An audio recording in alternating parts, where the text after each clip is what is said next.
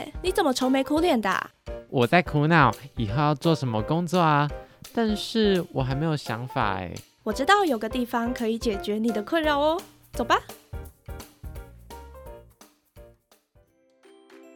想知道关于各行各业的秘辛吗？首播时间每周五下午五点，欢迎来到探索之人 bar，和我们一起走出未来的路。干杯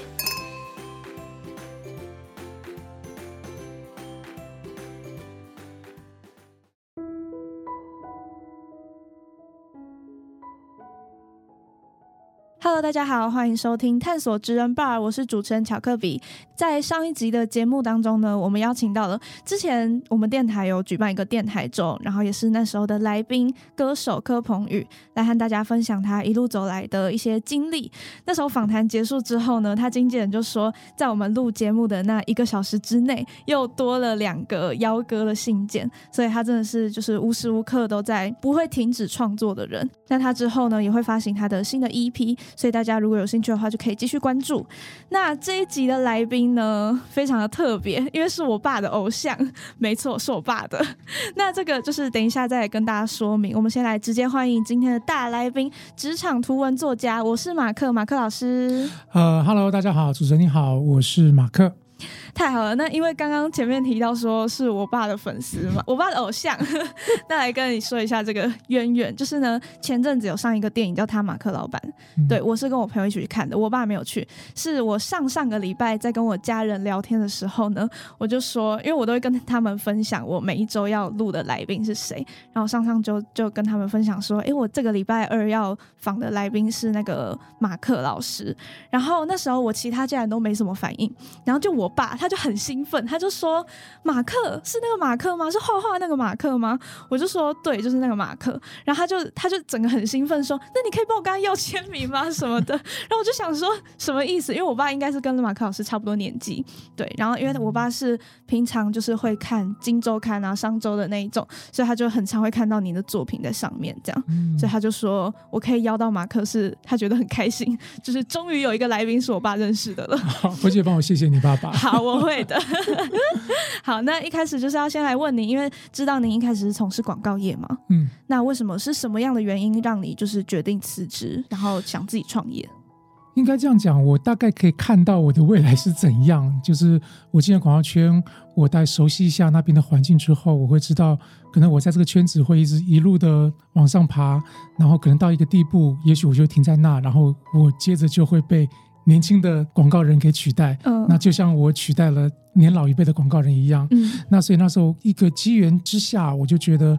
OK，我不希望自己的未来是被定型的跟可看见的，嗯，我就决定跑出去自己创业。因为那时候在台湾也开开始有第一波所谓的文化创意产业出来，嗯，然后我就跟几个朋友一起跑去摆脱员工这个身份，自己去创业当老板了。嗯嗯，那这个是需要下一个很大的决定吗？应该不是毅然决然说辞职就马上辞职吧？其实那时候因为傻跟天真，所以其实也没有。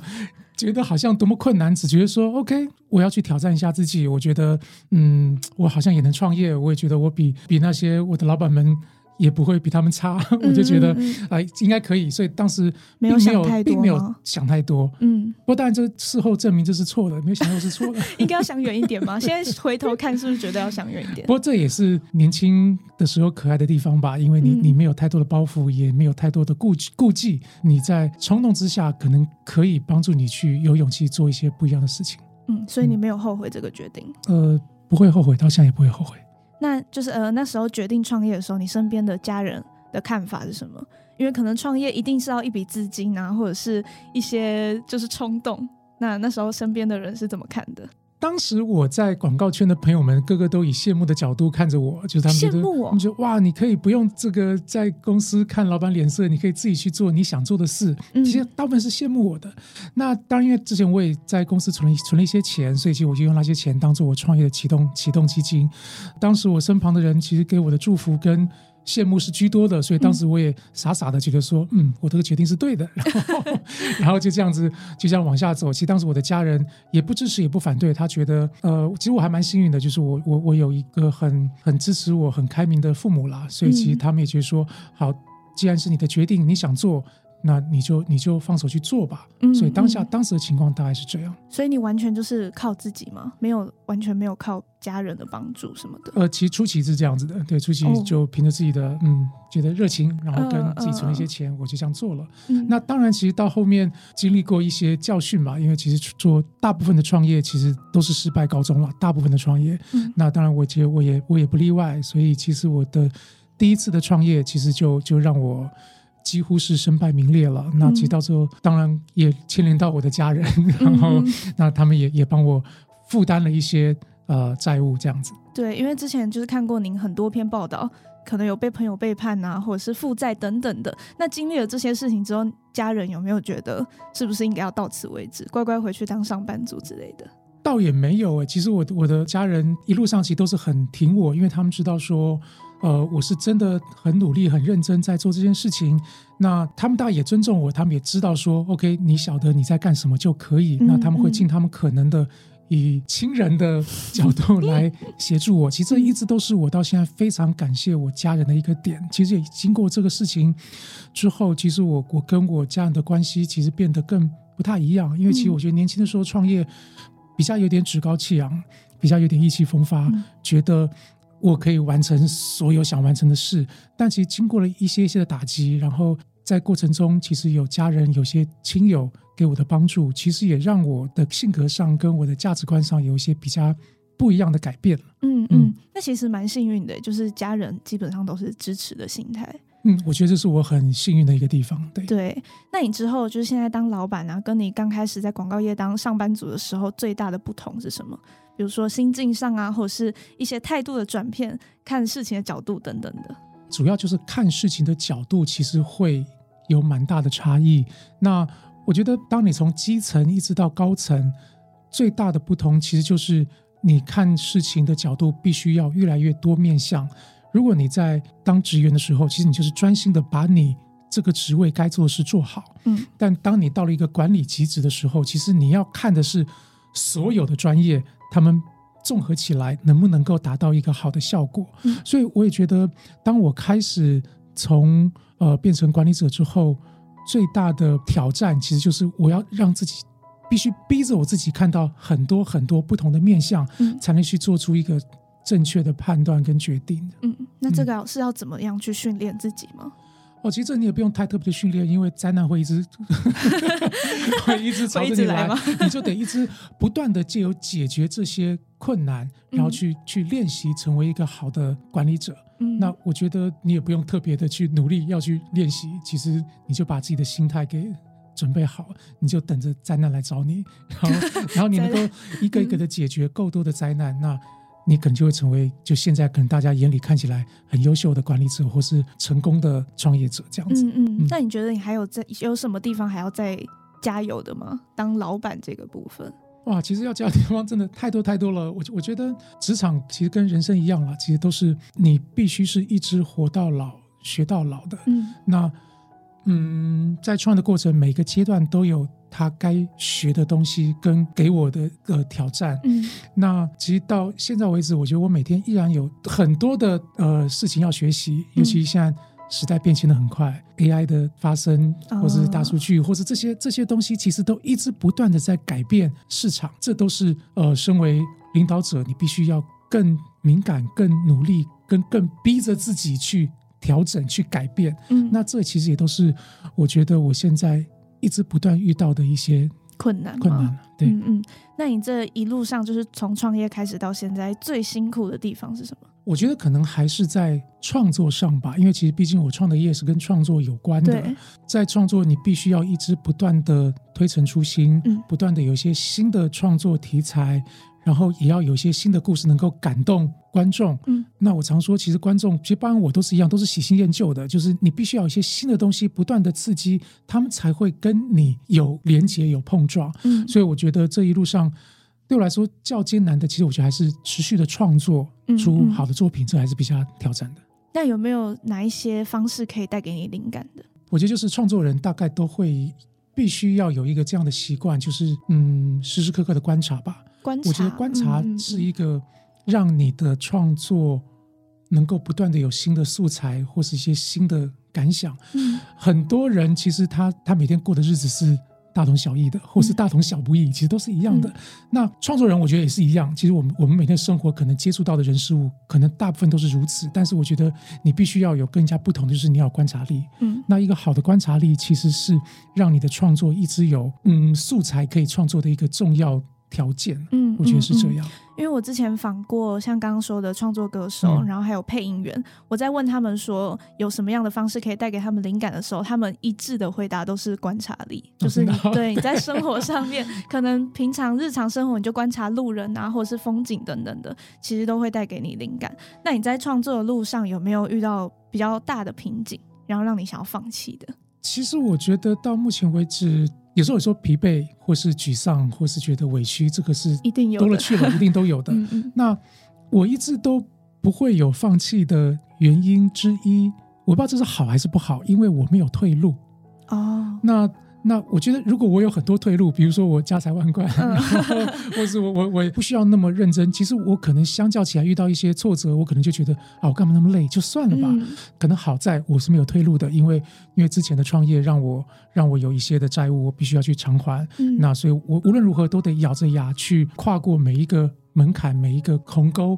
可能也是因为我没有退路，所以他会逼着我一直往前走。嗯如果你乐观点看，这也许是个好事吧。所以我，嗯我其实从来没有过要放弃的念头。那是因为我不能放弃，因为我嗯必须得要很多的责任，我我必须得要去解决掉这样子。嗯，所以也没有想说之后如果真的失败又再失败了，就是回去广告业，也没有这个想法。其实应该不会了，因为我觉得以我现在的年龄一个状态，其实我可能也没有办法再回到一个 要跟那么多年轻人竞争的地对方。对对，我觉得人生不同的阶段，其实，在职场上，当你到了不同的位置，其实你有不同的人生历练，跟不同的人脉，跟不同的 know how，我觉得你就你就得去做你这个阶段该做的事情。嗯那要我现在回到职场里面或者什么，我觉得我可能已经不那么容易了。嗯，那我就会努力的去用我的接下来有的精力去完成这个，我就把我这个创业路一直走到尽头为止吧。嗯大概我现在目前的 的期许，对我自己的期许就是如此。嗯那因为刚刚其实还有说到会有疲惫感啊，或者是觉得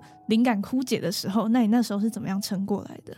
嗯，这大概是所有创作者都会遇到的困难了。那我觉得每个人都不一样。那我觉得我自己遇到的一些可能瓶颈或是焦虑的时候，哈，我我也比较特别啦。其实我我会去，我会有两个常用的方法，一个是洗澡，一个是运动，这都是这都是帮助我舒压的一个方法。对，那那其实我还有问过一些，就是问过一些人，他们也跟我一样，就说对，其实我要压力很大的时候，我就去洗澡。为什么是洗澡就？我也不晓得，我觉得洗澡的时候是，可能那就是一个最独处的时候，哦然后可能也许是因为这样水流从你身上这样子冲冲过去，其实会会让你感官有一点不一样，会有点转换。所以我好像有一点，这不知道是什么病啊，就是我很爱我很爱洗澡的，是我每天嗯会洗至少两三次的澡这样子，对，两就是三次，哦就是去就是去冲澡，夏天可能会更多。嗯嗯那它都是都是帮助我舒压的一个方式。那另外可能也就是运动吧，就是去跑步。那跑步嗯可能借由你你身体的一些流汗啊或干嘛，也可以让你的一些东西放松一下，这样子。对。嗯，那洗澡是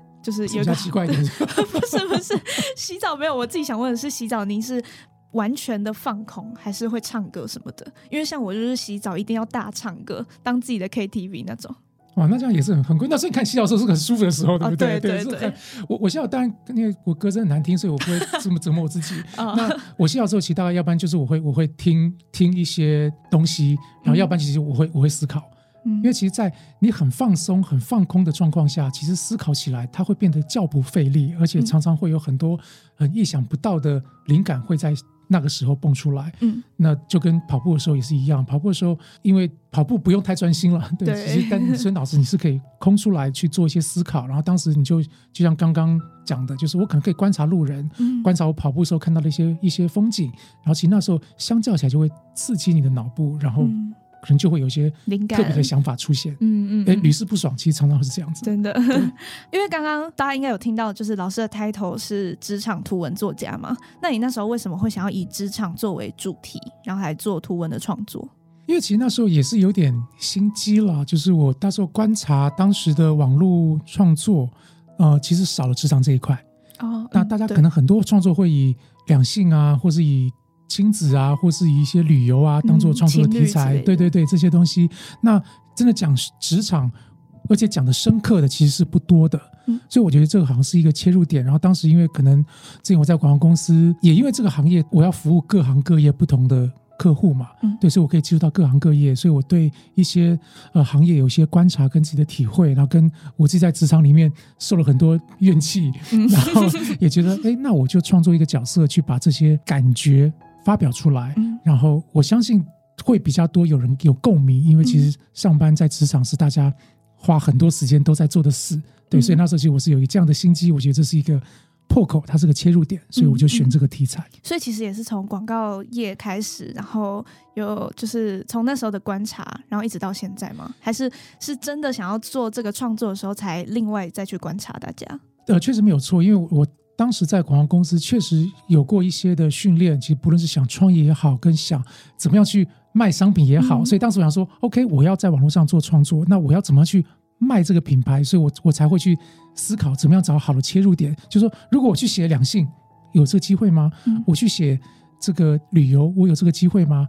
但是我会纵观思考完之后，我才觉得，嗯，我的条件去写职场，我觉得是比较好的。所以其实这都是确实都是有，并不是无心插柳啦。其实后面都是有一点设计或有一点的布局。那这都是我在广告公司受过的训练延伸出来的。嗯，那你是都是怎么样观察大家的？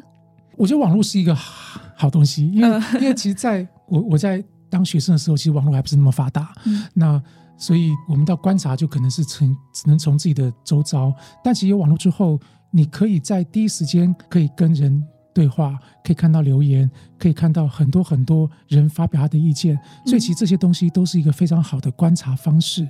我其实非常喜欢看所有新闻或是什么下面的留言。嗯，当时我在看布洛格，我也我也会去看下面的留言，因为这都是所有的各行各业不同的人他们的感觉、他们的心声，嗯所以这都是很好的观察点。所以你就会看到好多好多不同人的发表，你就会知道，哎，他在乎什么，他对什么有感觉嗯，他对什么是不满意的。那这个就是我自己慢慢练习出来的习惯。嗯嗯嗯。那在你的观察当中，这些人大概都是抱着什么样的心态在工作的？上班族，以上班族来说，各行各业。哎，其实各行各业，我我说穿了啊，钱是最重要的了。钱之外，你得先养饱肚子之外，然后再来讲从里面得到的成就感。嗯那我觉得工作不外乎就是两个，就是钱跟成就感。嗯但我觉得相较起来，大部分比较现实面，前几我觉得相较起来是更加重要的。嗯那所以呃，当然很多人在能够养活自己之后，他就愿意多做一些，多去追求一些，去多完成一些自己想要完成的事。那我觉得这这也是很符合人性啦。对，嗯嗯嗯。所以大家其实一开始都是为了要赚钱，而不是为了梦想吗？可能我觉得很多人自己都分不清楚。哦对，大家觉得说，哦哦，呃，我是学这个科系的，哎，我对广电有兴趣，那我就要找个广电系，我要去闯出一番名堂。嗯但通常你到职场之后，你发觉都跟你想的不一样。嗯，那唯一能够安慰你的，大概可能就是每个月的微薄的薪水。那真的那那其实到最后，其实比较现实面，其实真的就是因为要取决于生活，所以我到现在倒不会去讲一些比较高空的话，或者讲啊我们要追求梦想或干嘛。追求梦想是需要的，但是我觉得前提之下是，你还是得要先过好，顾到你自己的生活，顾到你、嗯你的所需。然后让自己越来越强大，再去完成你的梦想。其实我觉得那样子相较起来会更实际一些。我觉得，嗯嗯嗯，呃，在您创作的各行各业的故事当中，有没有哪个行业最吸引你？然后你有想要，就是看了他们的故事之后，有想要去做这个工作的？很多像空姐啊、什么柜姐之类的，您都有做 创作过吗？对。对，其实，其实我我会有刚刚听起来好像略带消极的言谈，也是因为其实我因为就是接触过很多各行各业，嗯我去深度的采访过这些人，你会看到很多光鲜亮丽、很多大家喜欢的职业，其实背后都有大家看不到的辛酸。嗯那所以你问我说，当我看过这么多职业里面，有没有什么特别让我向往的？嗯其实我会说没有。我觉得我的我自己选择这个职业，就是我自己目前最想要的，最合乎我的。嗯那当我在这个行业里面也有很多不为人知的痛苦，嗯但是因为它是最适合我的，我觉得每一个每一个行业都有它的好跟坏，都有它光鲜亮丽的一面跟不为人知的一面。嗯那就端看你是不是对这个行业或者你选择的路是有热情的。嗯所以我觉得很多人会做这山望那山，就觉得很羡慕别人。但你会发现，对，去当空姐，哇，她要一连站那么那么多小时，然后有时候要飞红眼航班，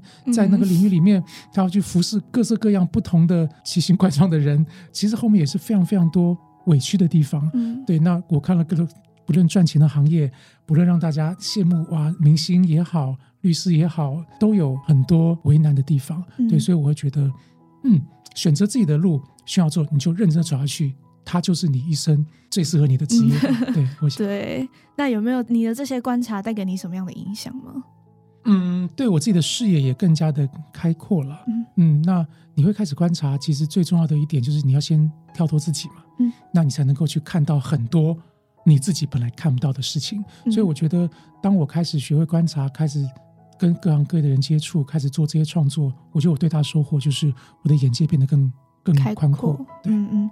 那因为之前有看到您在那个社群网站上面有分享说，你之后要增加一个新的 Z 世代的角色嘛？嗯，那你觉得他们的个性跟早期的差异是什么？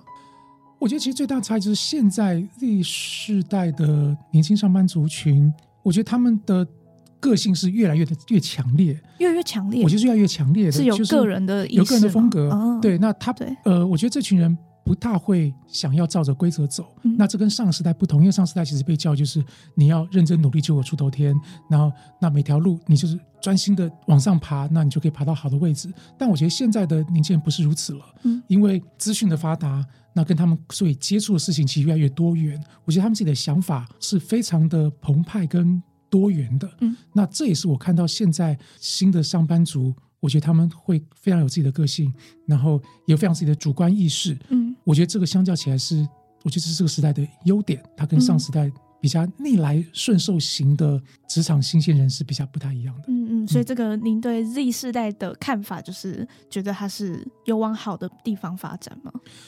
呃，其实我相信每一个世代，它都会不断的累积往上爬。虽然可能很多这个老一辈的看年轻一辈都觉得怎么看不顺眼，都觉得哇，你们这些没 没有明天的 没有明天的人。但是其实我我觉得，好，就像刚刚我讲的，我觉得因为以我自己的角度看，我确实可能会如此。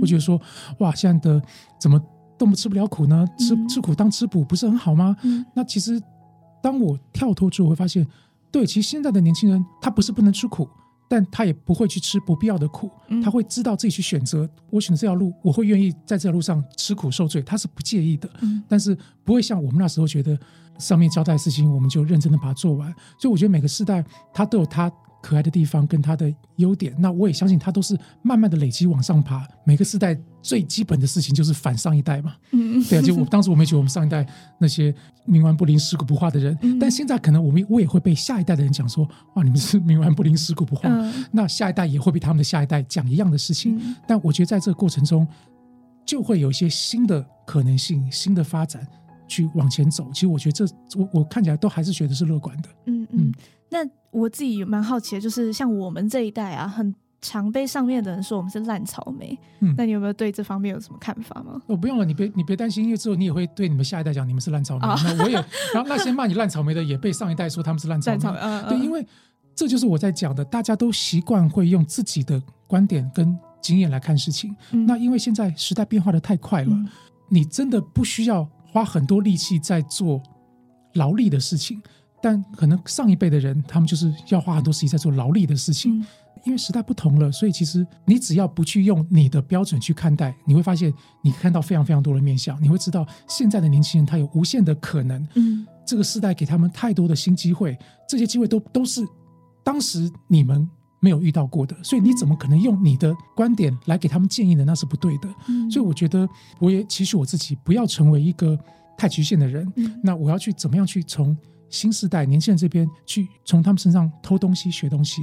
那我也会鼓励这些年轻人，你们不要觉得说，OK，你们上面那些老人家都是一些都是石头、都是浆糊的人。嗯其其实他们你们也要从他们身上去学他们的人生历练，跟他们累积起来的一些专业。嗯那彼此去偷东西，我觉得才能够产生最大的价值。我觉得这才是聪明的。嗯嗯，因为像刚刚老师说到，就是可能时代变化很快啊。那我还有一个问题想问，就是因为最近不是 AI 很盛行吗？那你会不会担心有一天会被 AI 取代？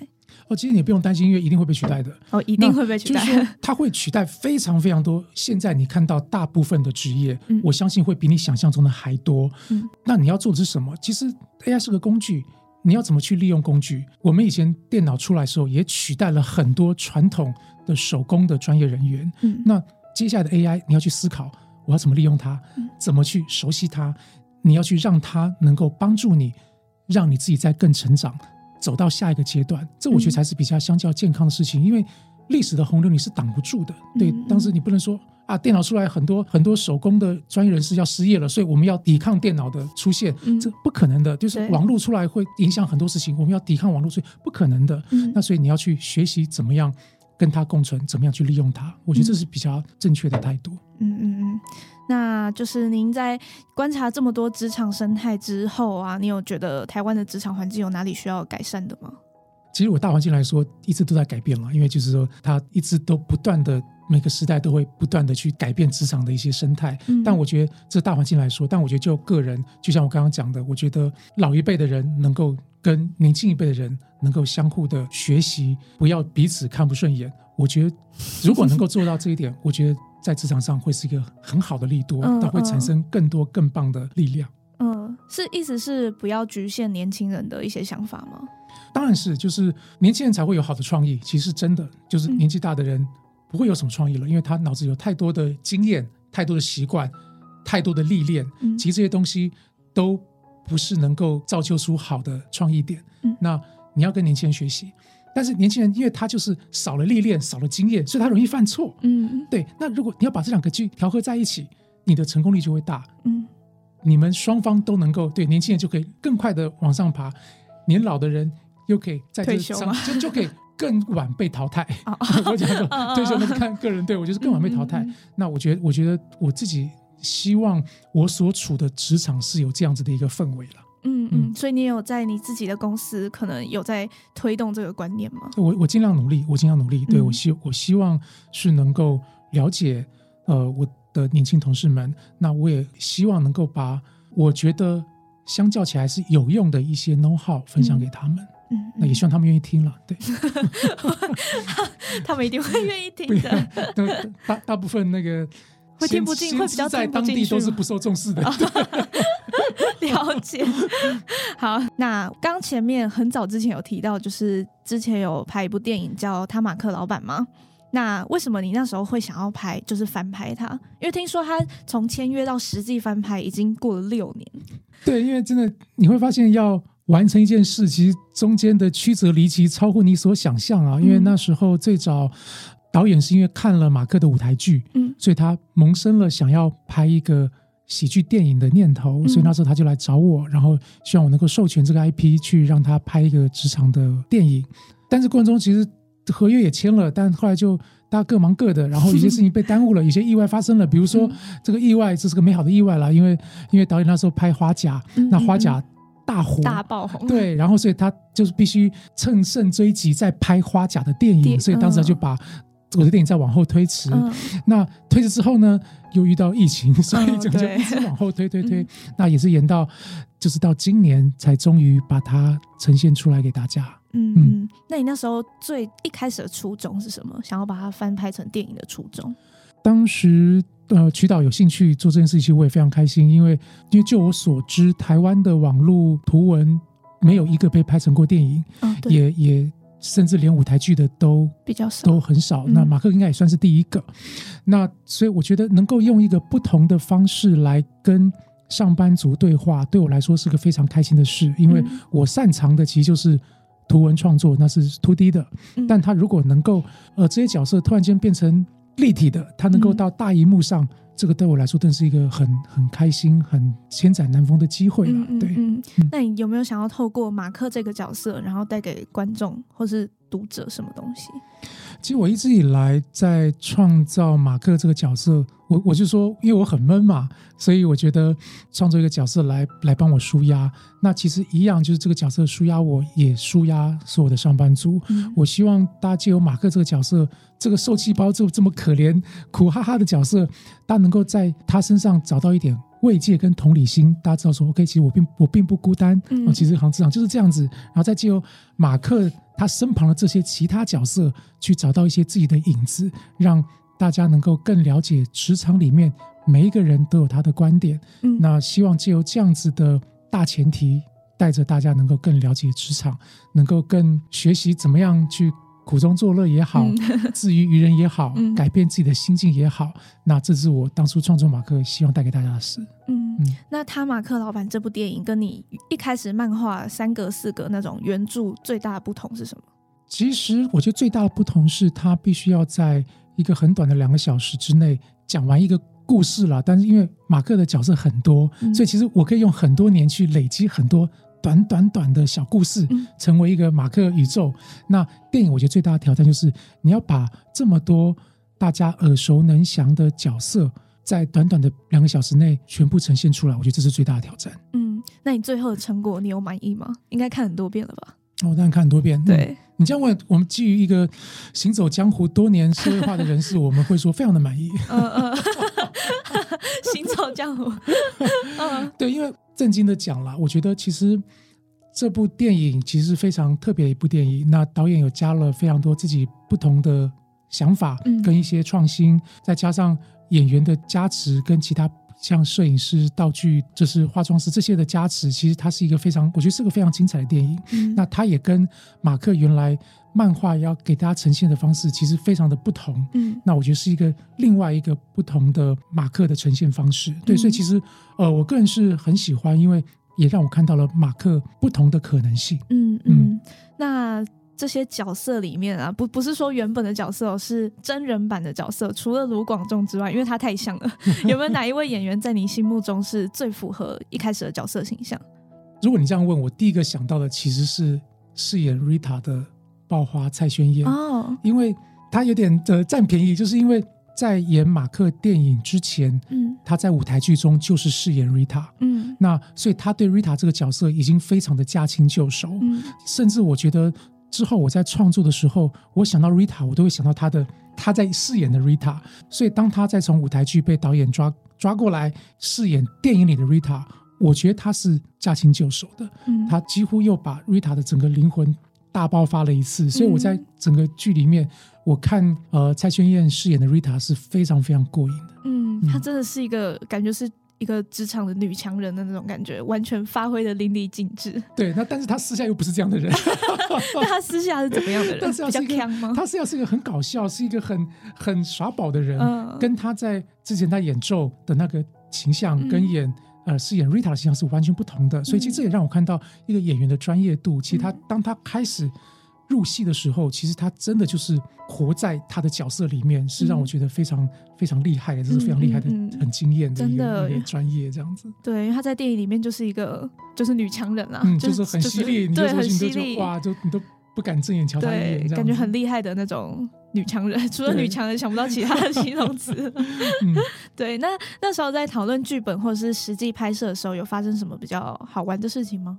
好，其实因为你有去看过看过电影嘛，那你有对发现，其实我在电影里面有有嘎一脚，你你有发现吗我有听说这个嗯就是小巧思，但我没有发现，因好为我只看一次。？OK，你知道，因为里面呃饰演广仲前女友的是阿汉嘛，嗯、对，嗯阿汉后来交了一个新男友，是你吗？就是我，不是，因为他只出现一角啊，就是在车窗外面的那个，对就就是对吧？那就是我，那那就是我。哦，那个真的会那其发现实，呃，有一个让我至今都非常难以释怀的事情，就是当时我们在讨论的时候，导演班是跟我讲说：“哎，马克，你也来饰演，就是你也来嘎一脚，就是客串一下这样子。嗯那我帮你安排你演 Vivian 的男朋友，嗯嗯那我可以安排你们有一点亲热戏这样。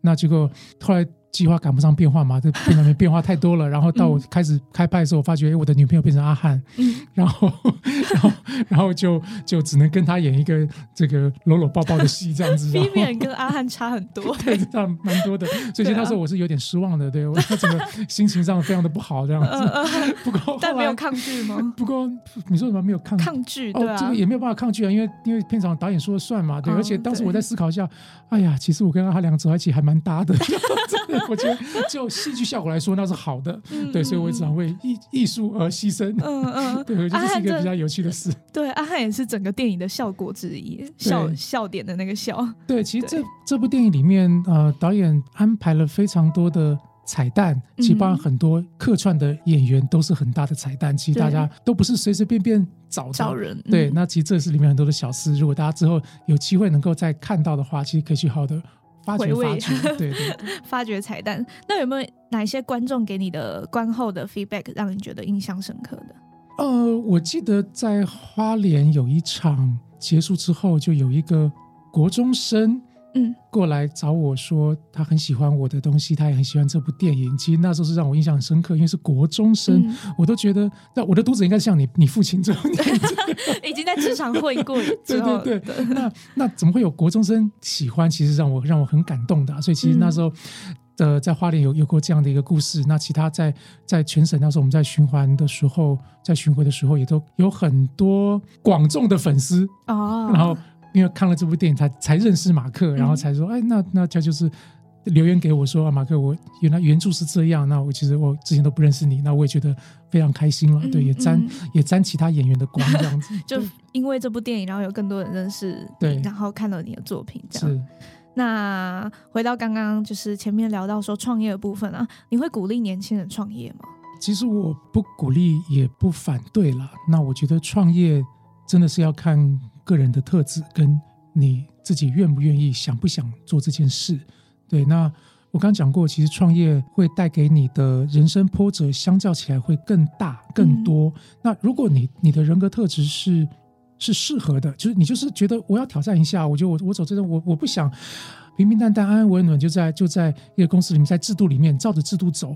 嗯。啊，我要先说照制度走没有不好，嗯其实我觉得那都是每个人尽自己的一份力气，然后用工用的工作去换钱，然后去让你的生活更好，或是去完成你其他的梦想。那如果你是一个不想这样的人，你就是说我我就是想要好好的闯一番事业，闯一番江湖，然后你也是一个心脏够大的人，脸皮够厚的人，嗯。或是 energy 够强的人，嗯那你也许你就是个适合创业的人。嗯，那你觉得创业最重要的是什么？我就像我刚刚讲，我觉得是人格特质。哦，就是其实反而还不是你创什么业，嗯有些人说啊，我现在现在很多新创产业，很多新的机会，我觉得这都不是重点。就你想那个很棒的点子，我觉得这都不是重点。我觉得重点创业成功与否，基本上取决于创业者本身的人格特质。嗯嗯，那我觉得这才是相较起来最重要的。就像刚刚讲，对你的抗压性强不强，你的耐寂寞程度够不够，嗯你自己的遇到挫折、遇到批评，你有没有办法那么不要脸的看待这些事情？对你够不够乐观？那够不够反应的够快？我觉得这这个是不论是什么业都需要的特色特质。嗯嗯嗯。